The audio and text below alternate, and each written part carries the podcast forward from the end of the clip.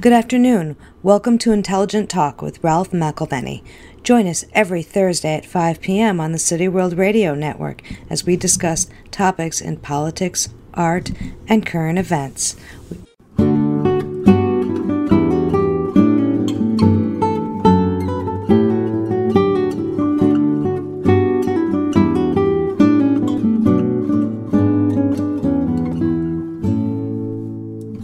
We're pleased to have Michael DiLeonardo on the program today. Michael was a high ranking member of the Gambino crime family. He then turned state's evidence and testified against the family. He's one of the highest ranking mafia people to ever testify uh, for the government. We're pleased to have him on as an exclusive interview. And I want to thank uh, Jack Garcia, former special agent of the FBI, for arranging the interview. So, Michael, thank you so much for coming on the program today. Uh, we're very pleased to have you. Same here. It's a Um, pleasure. I just want to ask you so, just to review your life, um, obviously you were involved in the Gambino crime family. You grew up in Brooklyn, I believe. Um, you were born in what, 1954? 55. 55, sorry. And then, um, and we obviously spoke a little bit um, uh, prior to this, but you were saying that growing up in the 60s, your area was heavily, there were a lot of, a lot of mob guys in the area. Is that fair to say? Oh, yeah. That's well, actually, it was called Bath Beach, Brooklyn at the time, uh, which is Bensonhurst encompasses Bath Beach, but the, the hub was uh, uh, Bath Beach, mostly Sicilian immigrants in the turn of the century. And um, I would say 80, 85% Italians, that whole neighborhood. So those those were kind of the guys who were like the role models. They had the, I guess, the money and the nice lifestyle. Is that was that fair? Yeah, yeah. Not everybody was rich. You know, guys were struggling and hustling. Uh, you know, uh, you know, robbing, you know, hijacking trucks, et cetera. Uh, but that was that was the people that we looked up to and uh, kept the neighborhood safe, and uh, those became uh, idols and role models. Absolutely. And I should just mention too that I believe it was your grandfather who was involved in the mob too. What what was his name again, Michael? Uh, this is called Mr. Jimmy, but on his birth certificate it's Vincenzo. But your father was not involved, correct? No, my, not my father. My great grandfather, my grandfather, and Skip, my father and my uncles. My grandfather did not want my uh, my father, and my uncles involved in the life. Okay. Could you please just explain to me how you got into first as an associate, and then obviously we'll walk through you getting made in 1988, but how you just sort of got first involved with the Gambinos? Well, at birth, I had a birthright, really. You know, if I, if I was going to make the choice to be in the street or even not to be, uh, you know, you know, on property of my grandfather, he was alive at the time, so we're associates of him just by, by lineage. Okay. Uh, and then later on, you go in through the life after you become a street person, and uh, they see that you have the skills to, you know, go further in that life. And, and, and what I mean by that is be criminal, you know, and have loyalty and uh, and be able to produce. And uh, you either your violence to bring into life, or you're an earner bringing to life, or just pure loyalty to bring into the life.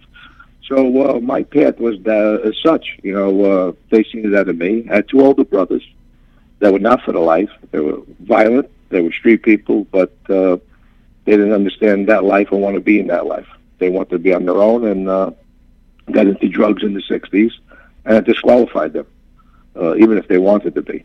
Myself, I didn't do drugs, and um, I followed I followed that path because that's something I aspired to as a little boy. You know, my my role at uh, you know 10, 12 years old was to be a captain of the Gambino family when I grew up. You know, it wasn't to be a, a pilot. It wasn't to be a fireman. That's you- what I wanted to be. Could you tell me what some of your first jobs were, Michael, before you got made? Like what types of things you were doing? Oh, you know, you, you start out as a kid. You start out in your own little gang. You know, you had street gangs you participated in, and you know, you fought other guys from other neighborhoods, and you did some criminal stuff. You did some robbery, robberies, and robbed trucks, and uh, you know, from like potato chip trucks, and uh, as kids, you know, just to take the stuff or meat truck that pulled up, or telephone company truck, whatever pulled up in front of a store that we were hanging out in there, we, we planned to rob as soon as the guy went in. So these are the things that we did, and then we, you know, like I said, we sold these stuff. You know, we didn't sit in the schoolyard and eat it. Uh, we sold all the stuff to make a few dollars.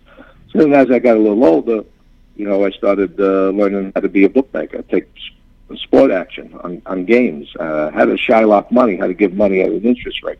and Okay. to my peers, my age group. You know what I mean? They can stay in that circle. So that's your elevation to the mob. And then, uh, you know, uh, some of the people that were related uh, to me, uh, you know, my family, you know, brought me a little bit closer. They seen I had these type of skills, and I was going to be a street kid, and uh, brought me closer. And then they officially put you on record. But as far as being associated, I was born with that right Okay. because of my grandfather. Now, could you just now? Obviously, in 1988, I believe you get made, which is you're inducted into the family with John Gotti Jr. Is that right? 1988. Yeah, uh, Christmas Eve. We're coming up on an anniversary. Could you please, just a lot of people, could you just tell us what the ceremony was actually like? Because obviously we've seen it in the movies, but I've never heard someone who actually partook in it to describe what the ceremony was like. Could you just walk us through that? Yeah, sure. Uh, you know, I told ahead of time that uh, I was going to be straightened out, which you're not supposed to. But you know, you get tipped off by your captain or whoever else is going to sponsor you. So uh, told the time and a, a date and a place to meet, and uh, meet them there. You know, you dressed in a suit and tie.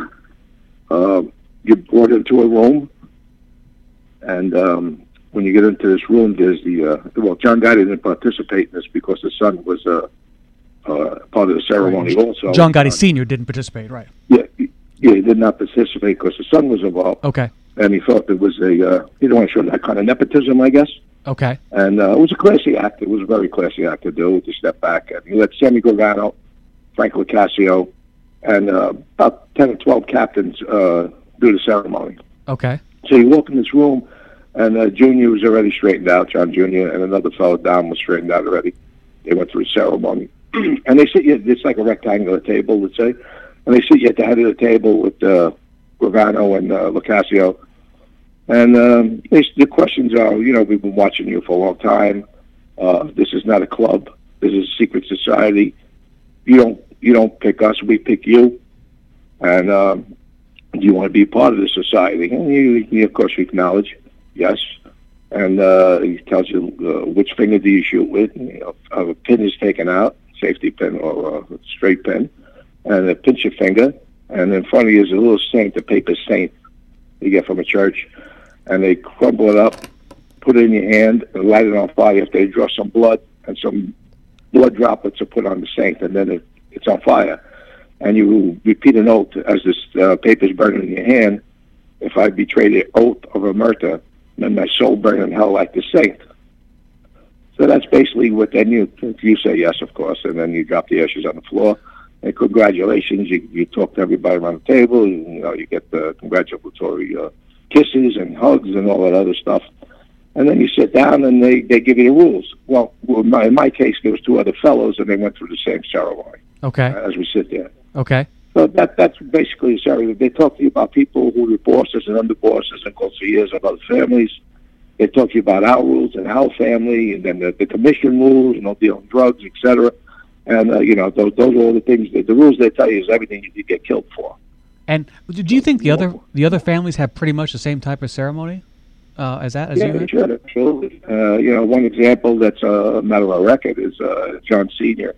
I'd heard the New Jersey faction family had given uh, made a ceremony, and they used uh, you know playing cards, a deck of playing cards instead of the saint.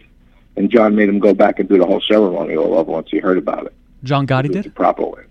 John Gotti Senior, yeah. Why was he involved with the New Jersey family? Uh, how they did it? Uh, well, they, well, we all have checks and balances. Every family of uh, what the rules are or should be, right? Okay. And the New Jersey family at that time, uh, John had a little little stranglehold on them. They they they sort of uh, came into to us with uh, with their problems, with their issues, and uh, so uh, John was very close to them at the time, and uh, he controlled them, kicked Oh. them out. so if I could just just get you to talk about the family, you were close to John Gotti Sr. Is that right, Michael? Yeah, as close as uh, somebody he let you get. Yeah, absolutely. And you were telling me off the phone when we spoke that you would report to the famous Ravenite Social Club on Mulberry Street, where John Gotti Sr. obviously had those famous meetings and people would come. But he would, you were told to report every day. Is that is that right, or every week?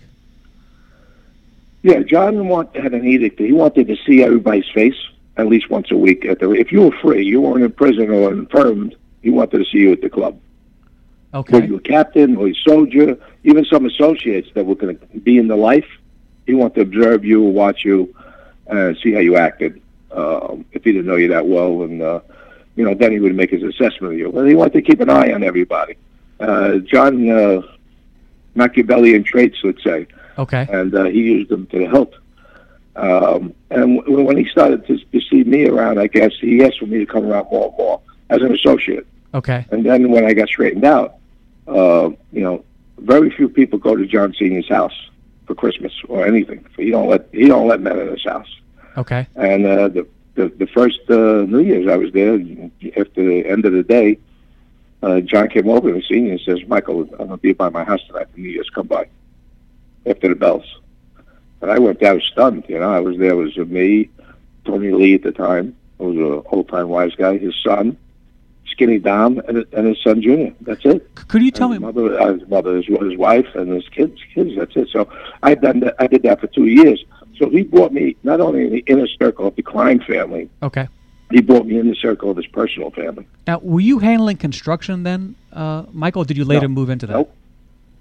No, what happened was I got a job uh, in local 282 of the Teamsters, who uh, worked on high-rise buildings in Manhattan. Okay. And uh, you know, I, I had minimal, minimal part. I had a job, I had a very good job, and uh, you know, benefits and all that. And so that was a nucleus and a way of showing income, uh, you know, my street activity. So later on, when Gra- Gravano uh, gets arrested and then later cooperates, uh, John Gotti Sr., I think it was like maybe December of 91. I think it was, yeah, December of 91. 90, yeah, December of '91, he gives me the uh, construction to send me forfeited by cooperating. I just want to get all the construction in New York. I because we were speaking off the phone, and one of the things you said, obviously, Sammy the Bull Gravano was the number two to John Gotti Sr. He wrote the, the book Underboss, which I read and was a, a, a well selling book. And you were telling me you thought Sammy the Bull changed. He took a lot of steroids. He was very into muscle building, and you thought it affected his his mind. Is that fair to say? Oh yeah, percent. Sammy Gravano was a different person after uh, he got the power in, in the Gambino family. Sammy was always a soldier. Uh, he had he had the capability to be a captain, no question, no question. The guy was a force in that family. Uh, but Stanley was a street guy. He was he give you a street decision, you know. And what I mean by that was he wasn't going to give you a political decision based on money or power or anything like that. Uh, he was he was for, he was a blue collar guy, and he gave you a blue collar decision when he was in the street. And then when Frank DeCicco, the underboss, gets killed after they you know kill Paul Castellano, you know uh, Sammy was now made a captain by that time when they killed Paul. So within I would say within five months, he was part of this administration. He started out as a consigliere. Oh, I, I didn't realize know, he, then- he took. then- Okay, so after Castellano gets killed, he shortly moves up to Paul Castellano. Of course, the famous killing, 1985, in front of Spark Steakhouse, where then John Gotti takes control of the Gambino crime family. Um, so Yes, yeah, that was the 16th of December. We had that anniversary a couple of days ago. yeah, that that was of course a famous. Strange, strange anniversaries, huh? That I can remember. My father was Actually, actually actually, I mean, no. was actually eating at Sparks that um, lunch, not that night, but that lunch. But of course, that that was um, that was big news all over the world when, when that occurred. Oh, so yeah, yeah, c- You, you told me a story where Sammy the Bull had taken has rubbed someone out basically, and he was looking at you in kind of a menacing way and saying something to the effect of, "Do you think what I did was okay?" C- could you tell that story? Yeah, it was a, a fellow he grew up with who was a, who was a made guy in the family, and uh, he was uh, very close with Sam. They were partners for, for decades, I would say. And uh, his name was Louis Milito. Louis Milito was a great guy, regular guy. Uh, he a guy that would wear jeans and cowboy boots and a cowboy hat Okay. at, at times as a goof and walk around. He wasn't a suit and tie guy by any means. Neither was Sammy Gravano. They were about the same. And uh, through Sammy's elevation, through his you know, through the ranks. Louis was in jail when uh, Paul Castellano gets killed, and uh, Sammy and Louis had a falling out. And uh, there was an incident where uh, Louis Milito had uh, an argument, just one on one with Sammy, and he had cursed him. And uh, Sammy, I guess, didn't forget it, uh, and he set up to his murder. He murdered his best friend. Uh, so upon murdering his best friend, I was also very close to. I got very close to uh, Louis myself. So when this guy not only was he murdered, he was missing. Okay. So uh, I didn't know I didn't know he was going to be killed. So I'm, I'm going around the neighborhood and I'm asking for Louis. Where's Louis? Know, I'm looking for Louis. I see him all the time. Right. So uh, one day I get a call from Gravano and I go see him, and he tells me, "Come on, let's take a walk." he said, I heard you've been looking for Louis. Right. I said, yeah, where is this guy? You know, he says, he's not around no more. I said, what do you mean? What? Now I'm looking, and I realized what he just said. Okay. So I'm now I stay quiet. He says, you have a problem with it? right. Of course. So Well, of course. and said, Sammy, uh, if you- you're okay, I'm okay. And that was the end of it. Right. you know, and, and that was that was a test. And you, you know, those little tests. I got, I, you know, I know Sammy since I'm ten or twelve years old. He was friendly with my brothers. Now you're talking about a guy who's testing you that you know forever, and you start to say, Louis Milito's dead. You know what I mean? Uh, And uh, now he's testing me and how I feel about it. Right. Right. And I give the wrong answer. I'm dead. This, is- these are microseconds you have to be able to think of this. It has to come out really naturally. You, you, there's really no thought process. It just has to come out. You know. Otherwise, you go. You would have killed me too, probably. Right, and he- you thought I was going to uh, revenge his death. He admitted to killing what 19 people in court, and maybe he killed more than that. I don't know. No, I, I, thi- I think he gave up a lot. Well, you know, that's speculation through a course of trials and try to taint them. Not that 19 is, uh, uh, you know, a minimal number. That's a serial killer right there, you know. And uh, something I, you know, I used to wonder when I used to look at this guy, and and you know, as you as I'm going through the life, and you get put on different work and, and plots to kill people, you say, when when do you become a serial killer? Like, you know, Right. you know, what, what deems you a serial killer? You know, after a while, a serial killer to me is a, is not is a, ma- a matter of numbers. That's what I say. My, You know, Michael, uh, so- the numbers mount. He became a serial killer. Absolutely. So when you were then, if I could just take you to the point where now Gravano, obviously Gravano betrays uh, John Gotti Jr. The FBI plants bugs where Gotti is speaking. They see that um, Gotti is, is, is bad mouthing uh, Gravano. Gravano then decides to testify against them, and they both go away. Now you are then left in charge of the construction for the family at that point. Is that right? That's correct. And could you just tell me what it, what it, just basic, just some basic idea of, of your operations and how the family made money and what exactly you did in the construction business, like what, what your day was like or your week, or just some basic examples of how you how the family made money and how exactly did the steel makers pay you? Did you own the, the, the concrete companies? I mean, how did that work, please? Yeah. Okay. Well, when I, when I took over for Sammy, you know, that was a very lucrative business. Uh, you know, you could you, between our family and several other families, we controlled all of the uh, labor unions and uh, you know, engineers. You know, make the elevators go up and down.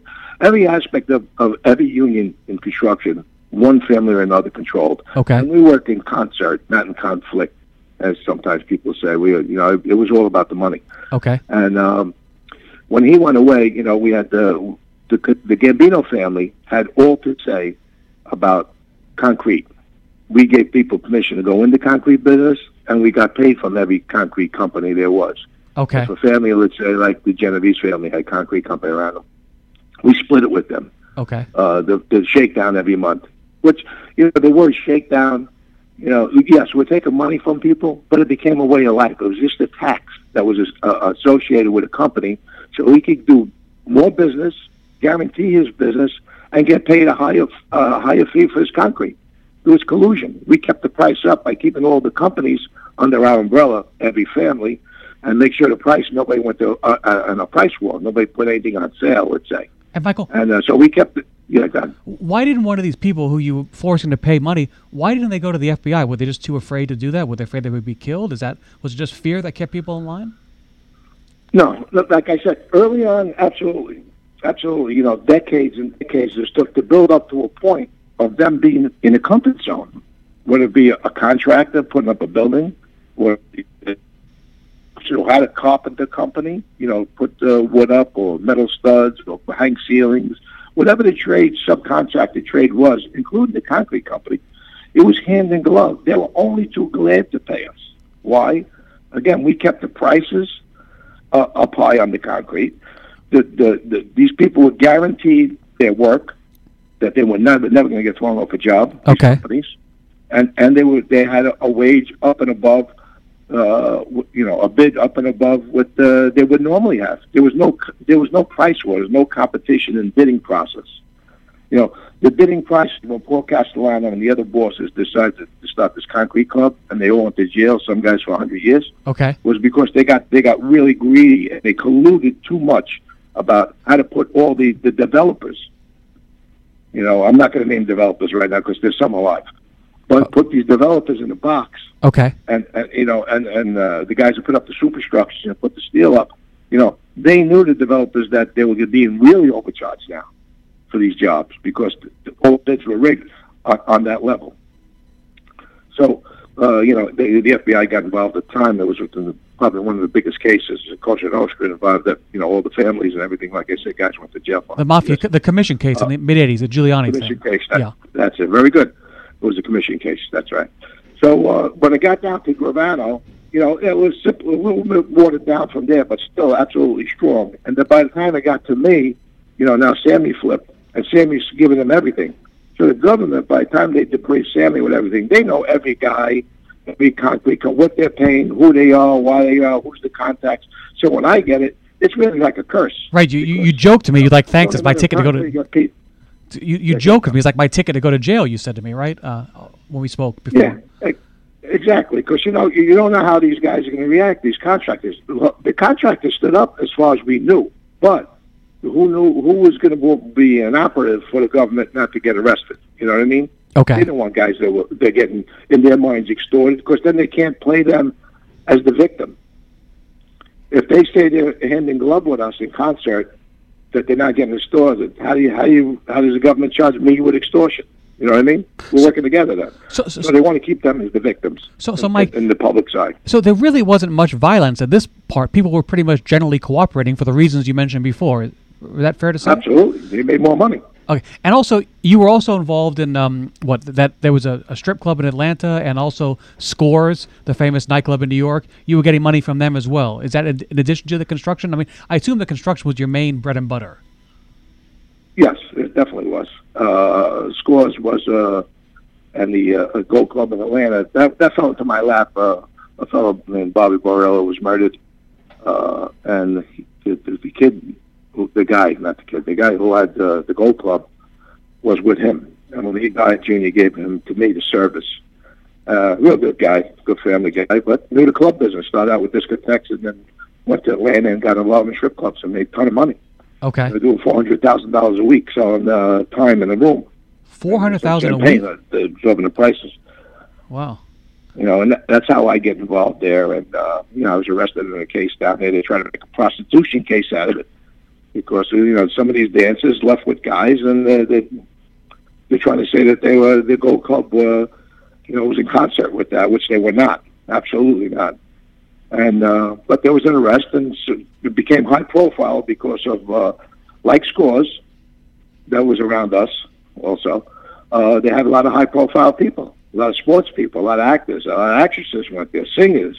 You know, so when it became the sports angle was huge because they wanted to say that uh, we made the mob infiltrate sports and then you know maybe fix games and stuff like that. That was that was their prelude into these indictments. Mike, um, may, may I stop you and ask? I remember you you beat that indictment, obviously in Atlanta. That reminds me of you. You mentioned, I think, one of the things that I read that one of the celebrities in Hollywood was, was it Steven Seagal or was it? Sorry, Sylvester Stallone came to you with some requested help. Do you remember that? Oh yeah, sure. And could you, could you tell me about that? I mean, you mentioned celebrity. I mean, how did how did Sylvester Stallone find you to even ask for help on something? Well, he reached out to some people that knew me, and I wound up going to meet him about it. And uh, he had an issue with, uh, I think, one of his mother's husbands, and uh, about some stock deal and some other stuff that they were going through. And um, he wasn't getting anywhere with the guy. And through, through my contacts, the guy was from Philly, and through my contacts, uh, I reached out finally, and I found him. And uh, I met him. The guy was a gentleman and the people that were that put us together um, sat in on dinner, and the guy says, "Michael, whatever you want, I'll do. You know, tell tell Sly, this uh, Sly, you know, uh, doors open now, and uh, whatever he needs, he'll do." So I sent the message back to Stallone. Uh, not not not even sending a message. I met him back. I met him in New York. I met him at the uh, the Plaza of Pierre, one of those hotels. Two great And, hotels. Um, I, I, I, gave him the I gave him the news. He said, "Thanks a lot, but I don't need the favor anymore. I'm not worried about it anymore." so I looked at him with my head, you know, crooked. I just went through all of this, you know, like you made me go run through the hoop here, and uh, now you're refusing what I what you wanted, that you couldn't get. Okay. So, maybe he took a step back, or maybe he, he really didn't need the money, or whatever the, the situation was. But I respect the slide. Met him in Florida a couple of times. Real good guy, gentleman, uh, good father. So as far as I know, uh, no, we carried on a little relationship after that, but nothing with nothing. He was with us officially with us at that point because I did him a favor. The Gambino family did him a favor. Okay, so But uh, you know, I never asked him for anything. Good guy, like I said, and uh, that was it. Could I just take you then back to the the construction? I mean, is that the family construction business? Was that sixty or seventy percent of the money coming in for the family, approximately? Mm.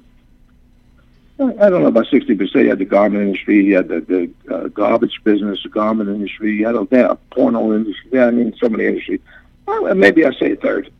And could you tell me So much, so much money was coming in for so many different schemes. Could you tell me approximately their their yearly revenue, like like in nineteen ninety four or ninety five? I mean, are we talking twenty million dollars a year, thirty Well- million?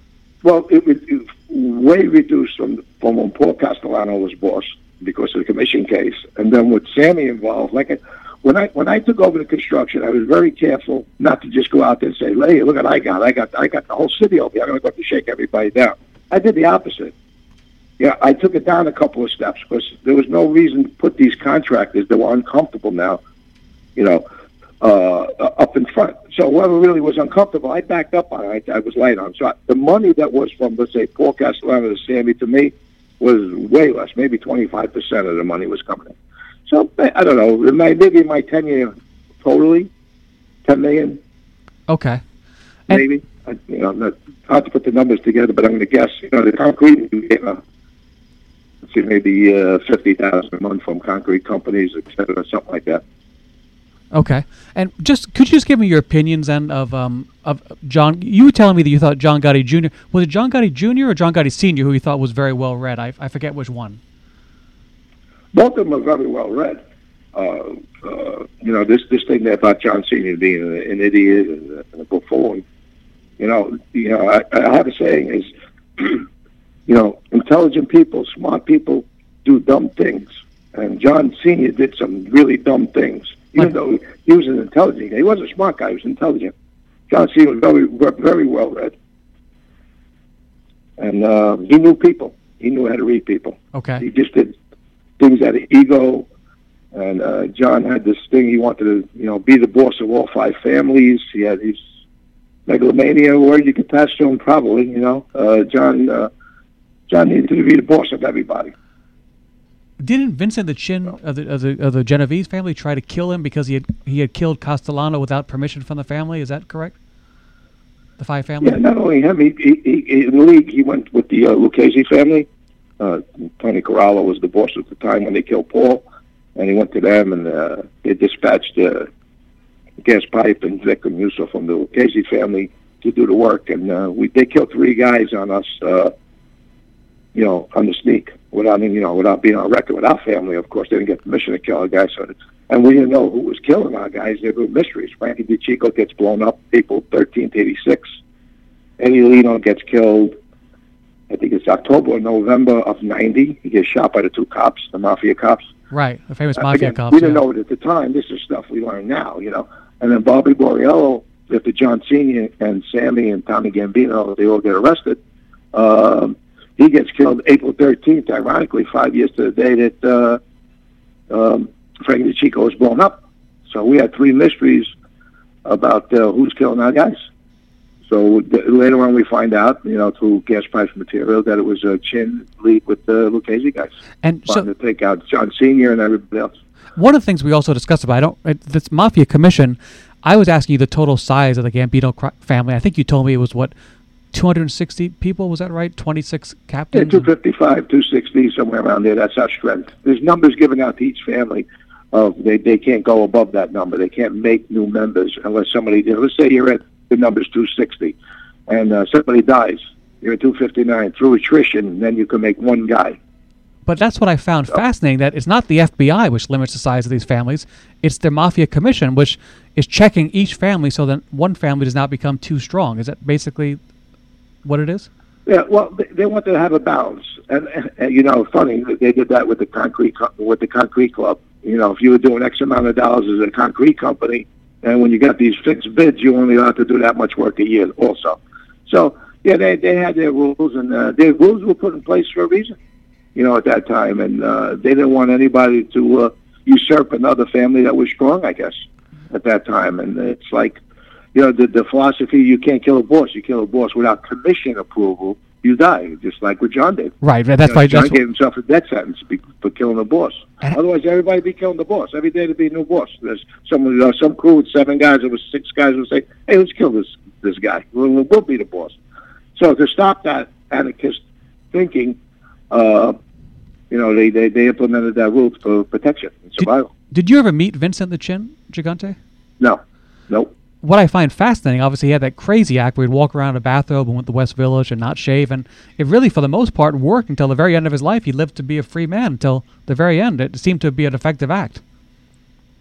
It, it was, but you know what? Uh, I, I'm not going to say it wasn't effective. It was, uh, but is that a life to lead? I mean, you want to live your life like that, walking around in a bathrobe looking like a hobo? right. I mean, that, that why would you want to even be boss if you're going to lead your life like that? Why give it to somebody else if you're worried about going to jail? I'm not saying anybody should go to jail, but you know, you assume that position, and uh, you know, what are you getting out of it? You know, you you're undercover, you're, you're running your family, but you have no life, your personal life yourself. I'm not, and the and the, the op- complete opposite, as we know, is John Gotti. He went way out, out off the radar. right. You know, uh, with this, with, with, with his act, you know, he destroyed a whole family in it with his act. So you know, you got to be somewhere in the middle.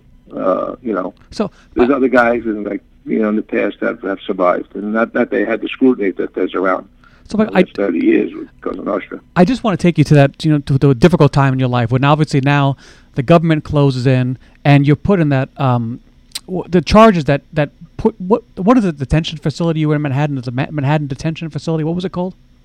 No, that was MCC. MCC. MDC's in Brooklyn. And you were telling me they, they, MCC's in New York. they were telling me that they, they kept the air conditioning on. You was a, it was really almost it was a very difficult environment. Correct?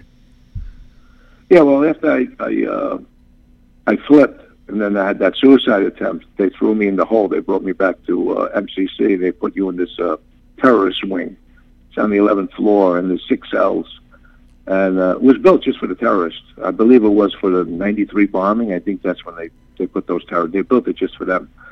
And they utilize it sometimes to uh, really give it to some guys, Italian guys and others who, uh, who they feel they need to give a good uh, hard time to. So I guess I fell into that category. So, you know, it was quite a time there. I was in a cell, uh, thrown in naked, uh, no air condition, uh, no air with the air condition pumping in the winter. Excuse me, Right. and uh, you know, uh, hard conditions, uh, filthy cell. They would flood the cell on me. I wake up, the cell, the cell was flooded. Uh, move me to another cell, then they blow dirt in the cell through the vents. Um, you know, my fu- my food was putrid uh, you know, putting pubic hairs in it, sending it up dead raw chicken, then the overcooked chicken, uh, you know, unedible stuff. I would throw it in a toilet bowl. This was all to put Uh, pressure on 24. pressure on you, right? Me? This was all to put pressure on you. All these things, right? To testify. Is that right? Well, well, uh, you know, nobody's ever told me that, but you could assume uh, you, you could assume that, or just the BOP is a bunch of sadists, which I know they're a bunch of sadists. A lot of people that, that do that job uh, are sadists. Okay. and uh, they become sadists. Maybe they don't walk into that job, but after a while, I think they get pleasure out of seeing somebody suffer. Could you tell me? You know, and uh, yes. yeah, Could you tell me about your son too, and the pressure that that brought on you? That that what exactly John Gotti Jr. did with your with your oldest son, and how that affected your testimony and your decision to testify? Well, was it starting to stop. I had stopped after I tried to commit suicide. I tried uh, try to get out of the life that way, get off this planet, because I just couldn't see myself ever being a cooperator. Uh, it wasn't in my fibers, I, you know, and uh, so uh, I'm sitting in this in this in this in these conditions up there in MCC, and my son Michael had not visited me because that uh, terrible divorce with my wife, my first wife. Excuse me, my first wife, and uh, she was holding him back to to see me while I was in prison. When I before I flipped, and uh, now I'm in the cell, and all of a sudden I cooperate, and my son Michael comes up. Excuse me. And uh, he comes up with Madeline and the little baby Anthony. Anthony was just two years old. Um, and he starts telling me about a visit he had with uh, John Gotti Jr. John Gotti Jr. was in Ray Brook prison at the time. And uh, as soon as I heard that, I really got angry because I know he sent me a message now. I could get to your son. Even though he knows my family, knows my son well, uh, he used to call him Uncle John. Uh, but that don't mean nothing when it comes to this life. he's sending me a message, shut your mouth. Right. And my son goes on to say, "Is uh, your Uncle John still loves you? Uh, you know, he's you made a mistake, and he's going to treat you like his brother Peter, because his brother Peter was uh, buffoonish, always in trouble, stupid nonsense. And uh, it's his brother, and he loves him, but he's going to forgive him anyway, even no matter what he does wrong, I guess. So he's telling me the same thing, and now I'm getting more angry with this because uh, now he's really trying to influence my son to influence me not to cooperate. And uh, I try to stick my whole thing, my whole fist down my throat. You know, there's an Italian thing, I guess. When you get mad, you bite your hand. Right. And uh, I told Michael, you don't understand. Yeah, it's over. It's already got out that I try to cooperate. Your Uncle John is not your Uncle John. That's number one anymore. He's using you. And if I walk out of the cell tomorrow, they're killing me. You know, I, I don't think you get that. And, and the There's other, no forgiveness here. the, the other thing too is that they also cut off the money that was flowing to your family too, right? And that was another reason why you decided to testify, correct? No, it wasn't. It wasn't any reason. To tell you the truth, Ralph. Uh, what happened was, you know, when I got locked up in this case, I had the case in Atlanta, and uh, you know, I got acquitted in August of uh, 2000. I was arre- arrested again, rearrested, and with this uh, murder case in June two, uh, June 2001, and uh, I had a little, little limited time out, and uh, you know, I had plenty of time. I interacted with these guys. Nobody ever said they were annoyed about anything or mad about anything. I kept bringing money in on the construction and everything else, stock market, construction, everything else. out I'm sorry. Yeah, we, we, we didn't talk about we didn't we didn't talk about the stock market. Just a quick thing. You were doing pump and dump, right? Where you would like you would control these Wall Street firms. You would dump these crappy companies out for, for lack of a better term, and and um, then the stock would crash, and you'd make money from selling the stock. Is that right? That's correct. I I, I I never even walked in those buildings, but uh, yeah, I had some guys around me that were doing that, and uh, they were very very good at it, along with uh, with all the other five four families that were there, even Jersey five families you could say, because they were very big in it also, stock market. So the whole city, every family had their groups. I just had one guy in my family doing it, and uh, they made a lot of money. Did you control and the we stock? made money for the Gambino family. Did you control the stock market with the stock firm, or just have one no, guy no, in it? no, nobody controls the stock market. I'm You know, sorry. That is, every family was independent and autonomous on what they did. Did we work again? Did we work together? Absolutely on certain deals because guys were up there bumping into each other and they were having fights on who gets whose book. These books were like gold. These black books they would go with all these people's name and all over the country, maybe all over the world. So when the guy would get fired, everybody fought. Excuse me for that book. It was property of the company. It was property of the guy. So that's why we had to be involved also to straighten out those things. But these are, families. I mean, I have gotten calls from those brokers. Essentially, it's just it's essentially what you're doing is legal, right? I mean, it is legal to push and sell a bad stock, uh, correct? Yeah, but most of these guys weren't licensed to do that. Oh, I see. They were unlicensed. firm. These were kids who were showing up with jogging suits and sneakers with their feet up on the desk, you know, just just taking a shot, calling people. They're cold callers. So uh, you know, they, and and the intent, the conspiracy was there that they were robbing everybody. They were going to build up these stocks, you know, sell it out and then pull the rug out from under once they had the uh, you know the stock at a cheaper rate or had warrants on the company and stuff like that. Got so it. they were, you know, so they, it was all a scheme. It wasn't to make anybody make money. It was just to get draw people in. So, Michael, I'm sorry, I, I distracted you. So now you, you tell me about the cutting off of the family and, and the money to supply to you and why you flipped. And you were saying you were still bringing in money through your stock and through the uh, real estate. So please continue from that. Yeah. Now, like I said, after the uh, after the uh, the Atlanta case, I came home and everything was okay. I was taking some trips back and forth to Florida to decompress a little bit after that case was four months on trial to the day. So, uh, you know, Pete Gotti came to me one day. He says, "I heard you want to move to Florida." So I says, uh, "Yeah, I've been looking for something, but I'm not moving to Florida. I'm here." He said, "Well, you stay in New York. I don't need another captain in Florida."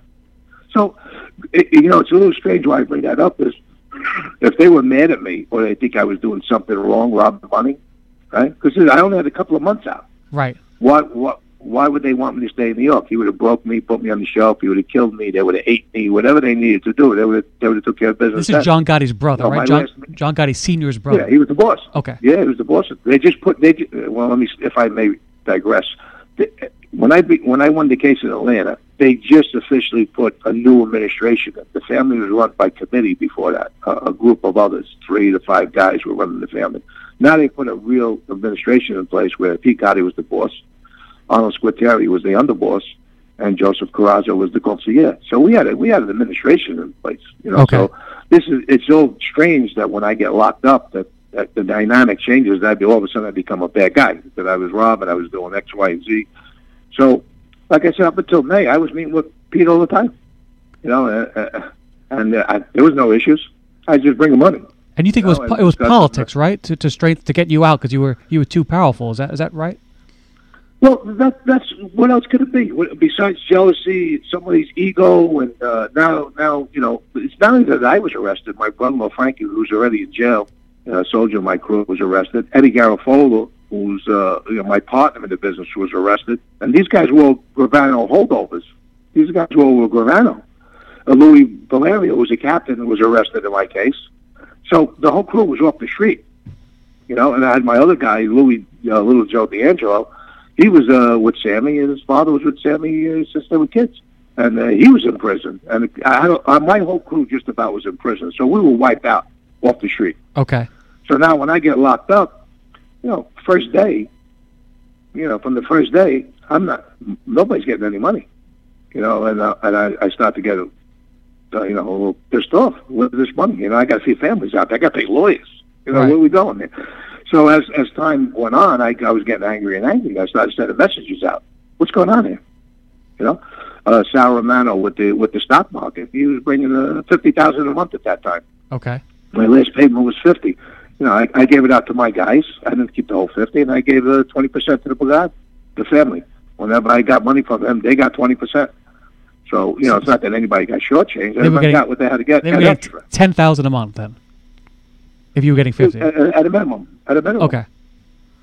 You know, and then if we got more, they got more. And every well, the guys that I put included in this, because I kept guys eating. You got to make guys eat and earn a good living. You know, that were with me. So you were You know, so you, I, I gave them an end. you were effectively completely shut down, correct? I mean, and then and so you're Yeah. and so so then then you make the decision to testify, obviously, and you uh, No, no, no. This, No. What happened, this is what happened. As we get, as this is going on from from uh, let's say July, when I realized I'm not getting any money because uh, Madeline, my girlfriend, uh, was allowed one one friend. I wasn't married at the time, so she's considered a friend. She came up on a visit, and uh, I says, "How's everything going? Anybody come by?" No, let me know. And uh, you know, without saying money, anybody come by because I always told her anything ever happened. She never knew my business. No woman ever knew my business. You know, you'll be taken care of. Don't worry about it. Okay. Nobody's coming by the house. Now another month goes by. Another month goes by. Now I'm sending messages out, you know, through uh, through attorneys and uh, and and people that are on, on visits through my partner Eddie. You know, they don't know I'm writing letters to with the attorneys. They don't know what's inside my messages. I say, go find this guy. Go give it to him. Let him read it. And after you read it, burn it or rip it up in little pieces. You know, make sure they're right. So I don't put the lawyer in, in, in this. You know, I don't blow my privilege and I don't get blow his license. This guy. So anyway, uh, you know, I get a message that I was robbing. Me and Eddie, my partner, Sammy's brother-in-law, were robbing fifteen thousand a month from a, a, a steel company in New Jersey. So right away, I called Eddie because he had habits of doing that. You know, taking money, and I had to pull him up a couple of times. So I called him down, and I told him, "Is this true?" He said, "Michael, I swear it's not true." And now, for the first time, I really believe Eddie that he didn't rob anything right. because there was no steel company that we, we had control over or doing that kind of work in the, in the city. Fifteen thousand months a lot of money for one company. Right. You know? You got to do massive building. You build a World Trade Center. You know, where's the job? So I sent a message back out. I said it's not true.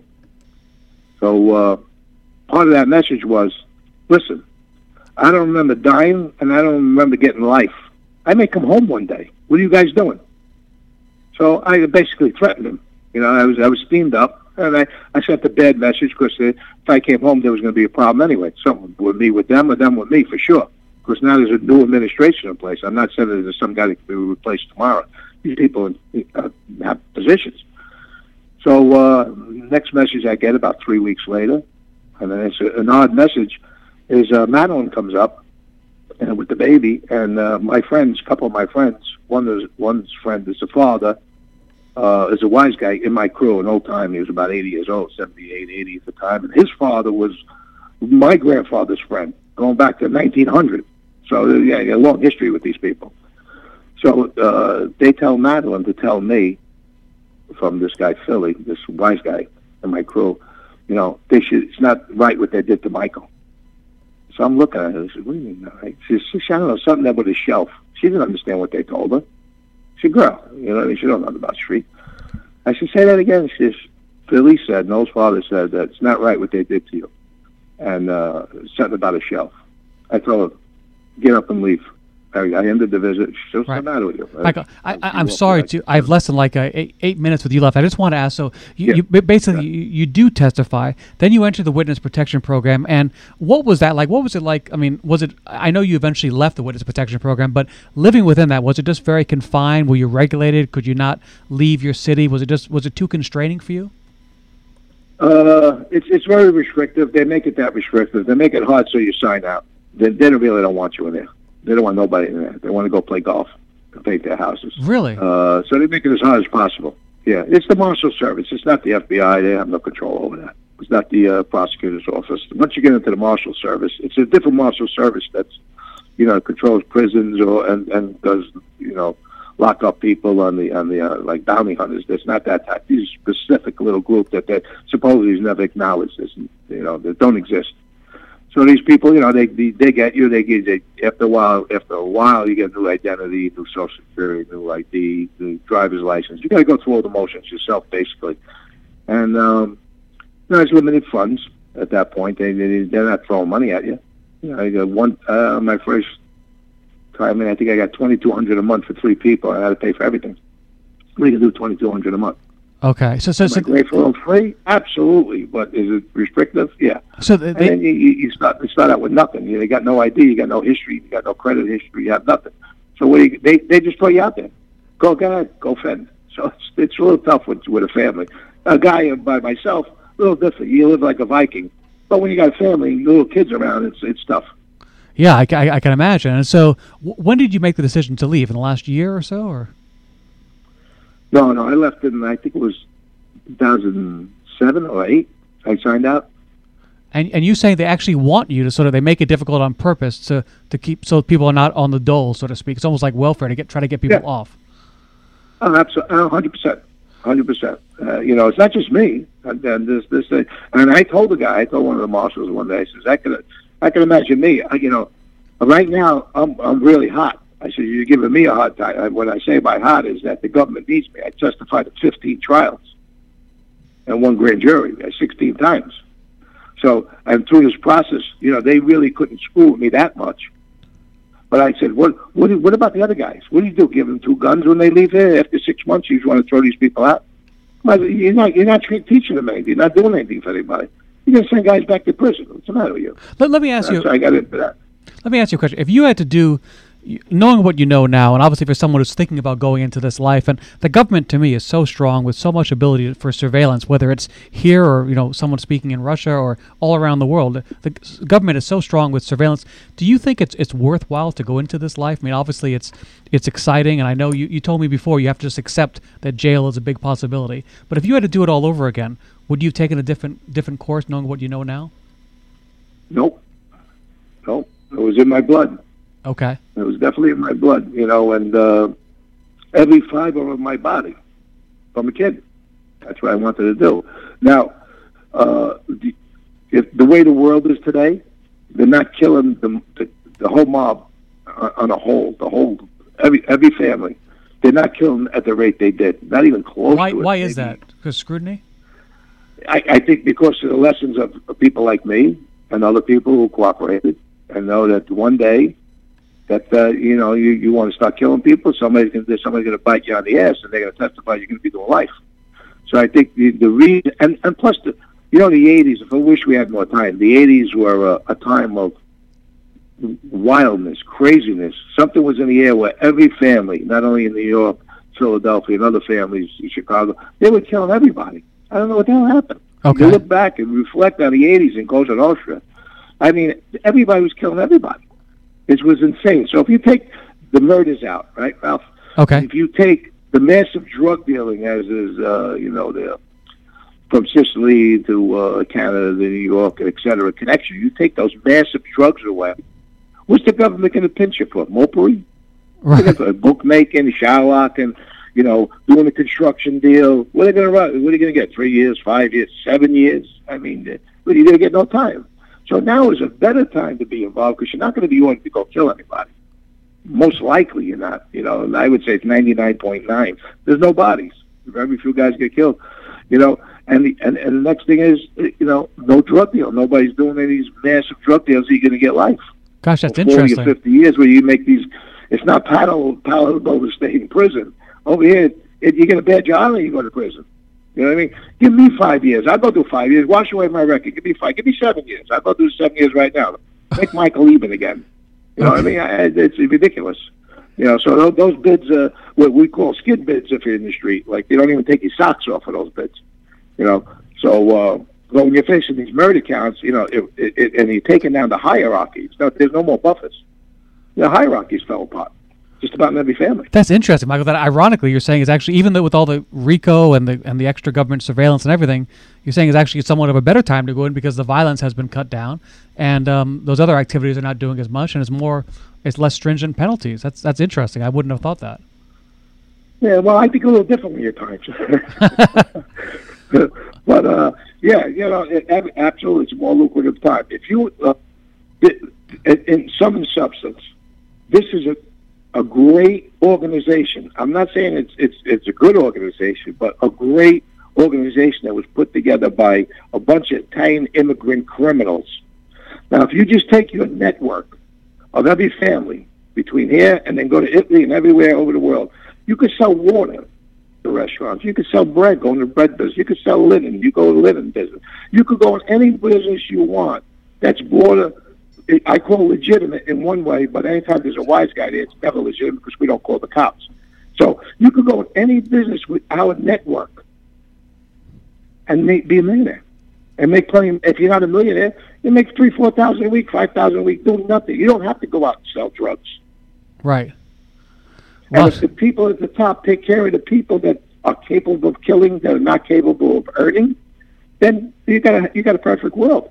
You got to let everybody eat. Everybody has to earn a living if they're going to swear to kill somebody for you when they when you pinch their finger. Take an oath, a conspiracy to murder from the minute you get spill blood on that saint of a bunch of strangers sitting in a room. So those are the people you have to take care of. You have to take care of everybody. And okay. it's a great organization because there's plenty of money to be earned. Construction, it, it, go, go right down the line. You know, there's people still out there doing construction. They don't control the unions the way they used to. They're still millionaires in the construction business. Yeah, do they fix jobs and bid rig jobs? Yeah, everybody's earning though. There's really no victim.